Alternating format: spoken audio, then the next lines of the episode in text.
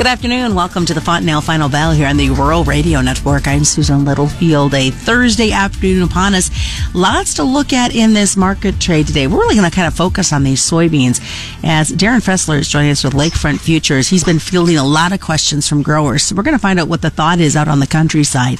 This weather, interesting. Going to get a hot snap moving in for some areas. Other areas, near freeze like temperatures expected in the overnights coming up. So that's just going to add to the WASDE report and on the livestock side, the ugly dog. We've been talking about this cattle market all week, the frustrations that continue there. And remember December hogs? Last time Darin was on, he talked about how patience would pay off. Well, it looks like the money train is coming in. Lots to look at, Darin, as we start out with these soybeans. What are you hearing from folks in the country? Yeah, with with the with the rally we've had here in beans, it, it is really presenting, I think, a very very good opportunity here to utilize some cash sales, utilize some hedges if you believe it's going higher. Uh, you know, the Chinese demand, it is, it is for real. I've been trying to hint on this. Like the last few months here, it's, if China, you know, with the floods, if, if they really started to persist, uh, and, you know, watch the hog herd start to build, there could be a story here, a, a decent sized story in the beans if you didn't get rain in August. Well, you got rain in August, it'd be a whole different story. Well, we didn't get the rain. We have quite a good story now brewing.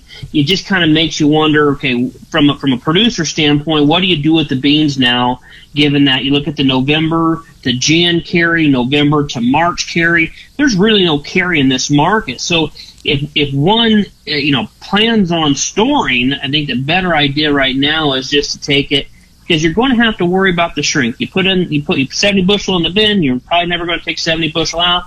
There's no carry to put the put it in the bin. You might as well, you know, might as well look for reownership after you sell it off the combine this fall. I think that's going to present a very good opportunity. If you get a 30 and 40 cent pullback, I definitely would be looking for some reownership strategies on the beans, especially once we get past you know, this fall with our U.S. harvest, the, the, the focus is going to shift quickly how does South America, and Brazil, and Argentina, how do they get going planted? How does that crop uh, get off to a good start here? Should this demand continue on here? Now, I do think that this demand picture is much more than just a phase one buying. I think China really, really needs it. I think the demand is strong for for real purposes the hog herd, the floods. The, I mean, going to a whole different little bit situation going in China than just trying to appease. I think the Trump administration think that this is a real need need buying, like kind of what we've maybe seen uh, in you know the 2010 to 2012 period.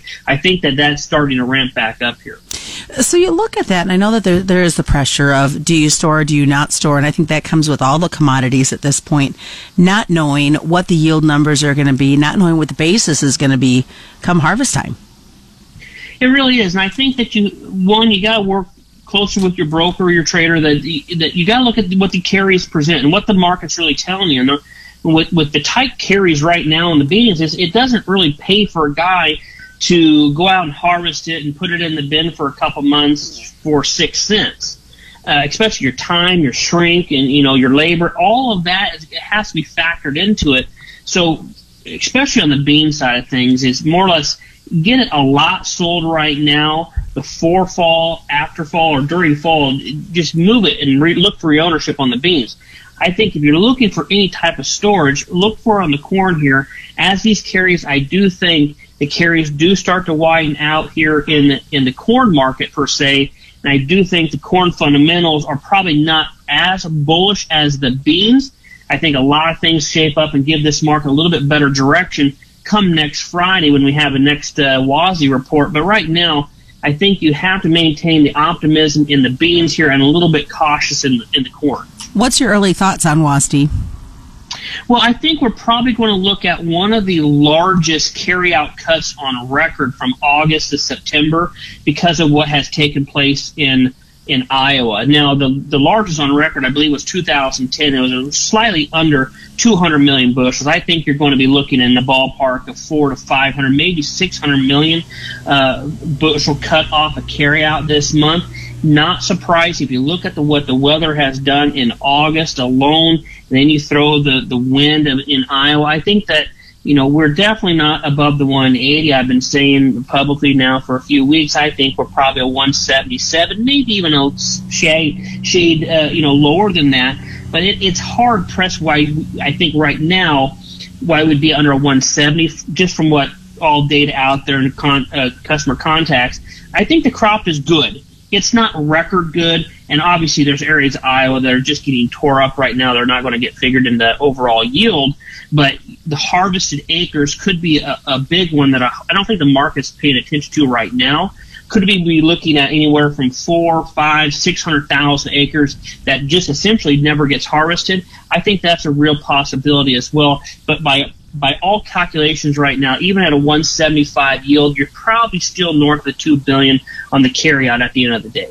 Do you think there's some nervousness knowing that Mother Nature hasn't brought the needed rain? We've had some hot temperatures right as the, the pod filling stage was underway. Absolutely, I, it's it, August is such a, a, critical month for beans here, and we could really sway that that needle on yield anywhere from three, four, five bushel easily. Uh, I, I, really think some of our technology it may has helped it a little bit. Uh, maybe areas of the country, like say Minnesota, maybe have, has got some rains here to maybe save some of that. But I think you look out the next year. I think next year you got to be really, really careful and be patient. All right. Well, stick around, folks. We come back. We're going to kind of flip gears a little bit, talk about what's been happening in the livestock side. We know that there was some early cash sales coming out of the South. That was on a Monday, not something we typically have seen as of late. We'll also talk about these December hogs. If you remember, we talked about this earlier. Patience is a virtue, and we're starting to see some payoffs headed away for those folks. We'll dive more into that and a lot more. It's the Thursday version of the Fontanelle Final Bell on the Rural Radio Network six. Welcome back to the Fontanelle Final Bell here on the Rural Radio Network. I'm Susan Littlefield. We're continuing our conversation with Darin Fessler with Lakefront Futures. So before we jump into the livestock, you know, I think uh, if we had not had the moisture deep down like we had from this spring, I think our crops would have been a lot different look as we head into the this month of September, Darin. And then let's add to it the winter everything's up in the air. Do we get the snow? Do we get the moisture? So, what is the outlook? What are you hearing from folks as they look towards 2021?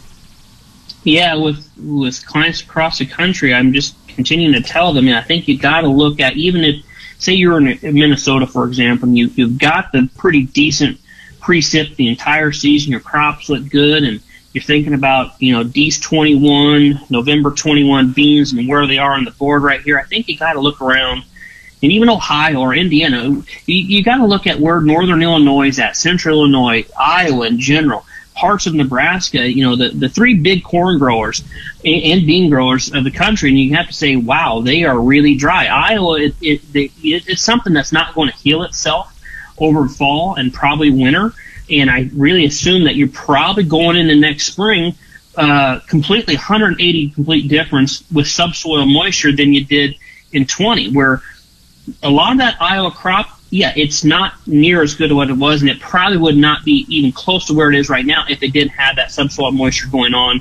Considering it, it, there's areas that have not got measurable precip in a month, five weeks, six weeks. So going in next spring, it really begs the question: you better get it timely rains or any type of dry spells, this market could present some opportunities that the market right now is not calculating for. And so right now, producers thinking about 21, yeah, it's, it's always nice maybe get a 10 or 15% sell just on the books, but I think you got to stay patient out the next year and really monitor the situation going on in the United States over the winter months in the spring because sometimes these weather trends tend to be type, you know big type of events that you know made people rush the gun saying, oh, I got a good price here now. Stay patient to what I'm telling guys right now off at 21. Shifting gears over to the livestock, curious, were you surprised by the early Monday sales we saw out of the South on this cash cattle? Uh, yeah, a little bit. Um, they typically don't happen, uh, you know, in that order. But you take a look at what's going on in cattle here.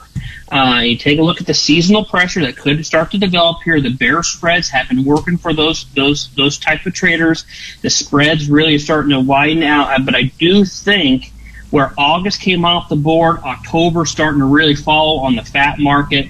I do think you're getting down to some pretty decent values here in this livestock where I think that you stay patient here, but you get another ten dollar run higher in any of these markets. I think you got to warrant some hedges, uh, especially in the feeder cattle market. You start getting some of these front months back up to the 145, 150 areas.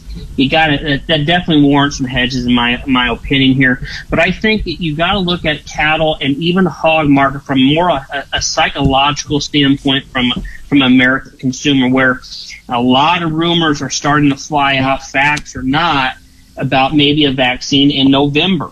Whether that comes to fruition or not, it's the perception of it. And if we can get the schools and, you know, the restaurant side of things, the confidence back, it's the same thing with the hogs. If you stay patient, I think cattle is presenting a very, very good opportunity for those either wanting to get long cattle or those are just had to have cattle and are looking to sell. I think that really in general, you got to stay patient cattle. I think they're presenting a very good opportunity here. Well, speaking of patience, is it paying off with these December hogs? Oh, yeah, yes, they certainly have. Uh, you know, you look at where hogs have been, and you know, under fifty bucks. Typically, if you're under sixty, uh, hogs are pretty good value over the longer term here. Now, granted, some situations have happened here this year that has brought that number a little lower, but under 50 has been a very good opportunity. We've stayed patient there in that market, and you watch the exports come in from China.